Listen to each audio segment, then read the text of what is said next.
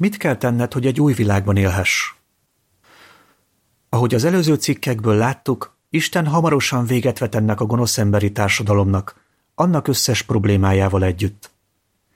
Ez kétségkívül így lesz, mivel Isten szava a Biblia a következőket jelenti ki. A világ pedig elmúlóban van. 1 János 2.17 Biztosak lehetünk benne, hogy a világ végének lesznek túlélői, mivel az előbb idézett bibliavers így folytatódik.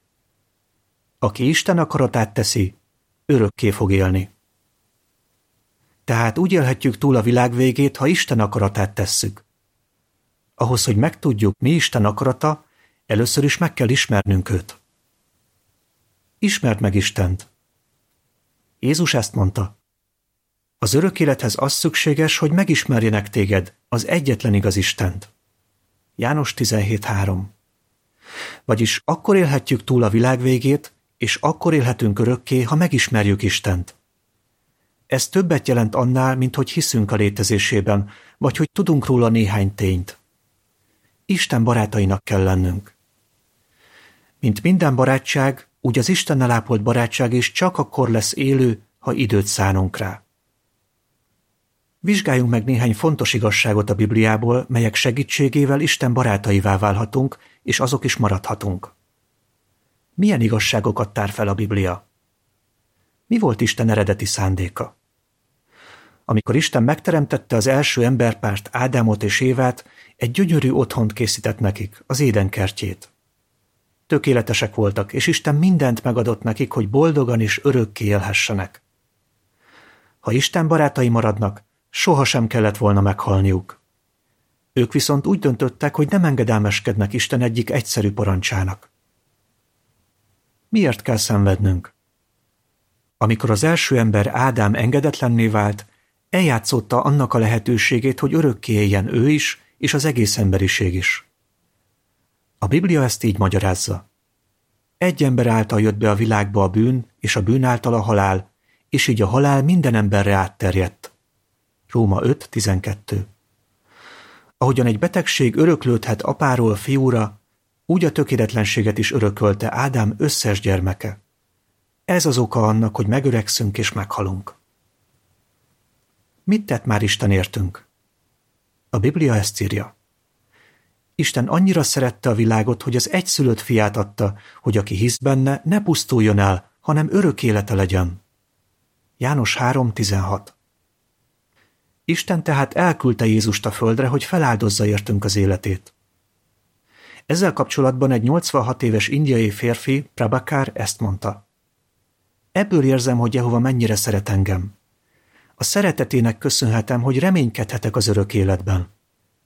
A lábjegyzet hozzáfűzi. A Bibliából kiderül, hogy Isten neve Jehova. Vége a lábjegyzetnek. Hogyan fejezhetjük ki a hálánkat azért, amit Isten tett értünk? A Bibliából megtudjuk, hogy úgy mutathatjuk ki a hálánkat Istennek a tettéért, ha megtartjuk a parancsait. Jehova Isten kedvesen elmondja nekünk, hogy hogyan élhetünk már most boldogan. Nem szeretné, ha szenvednénk. Ő azt ígéri, hogy ha követjük a tanácsait, akkor nem csak most lehetünk boldogok, hanem örökké is élhetünk. Naponta olvasd Isten szavát a Bibliát. Csak akkor maradhatunk életben, ha rendszeresen eszünk. Jézus viszont ezt mondta, ne csak kenyérrel éljen az ember, hanem minden kijelentéssel, amelyet Jehova mond. Máté 4, 4 Isten kijelentéseit ma a Bibliában találjuk. Ha tanulmányozod ezt a szent könyvet, megtudhatod belőle, hogy mit tett Isten az emberiségért a múltban, mit tesz érte napjainkban, és mit fog tenni a jövőben. Imádkozz Isten segítségéért! Mi a helyzet akkor, ha szeretnéd követni Isten alapelveit, de nehéznek találod ezt? Például nem könnyű felhagynod egy olyan szokással, melyet ő rossznak tart. Ilyenkor nagy segítség lehet, ha jól ismered Istent. Vegyük egy nő esetét, akit nevezzünk most Szakurának. Ő erkölcstelen életet élt, de amikor elkezdte tanulmányozni a Bibliát, megtudta belőle, hogy Isten azt parancsolja, hogy meneküljünk a szexuális erkölcstelenségtől. Sakura imádkozott Istenhez erőért, és így fel tudott hagyni a korábbi életvitelével. Ám még mindig érik kísértések. Ezt mondja. Amikor erkostelen gondolataim támadnak, őszintén elmondom ezt Jehovának imában, mert tudom, hogy egyedül képtelen lennék szembeszállni velük. Érzem, hogy az imának ereje van, és ezt közelebb vonzott Jehovához. Szakurához hasonlóan milliók igyekeznek megismerni Istent.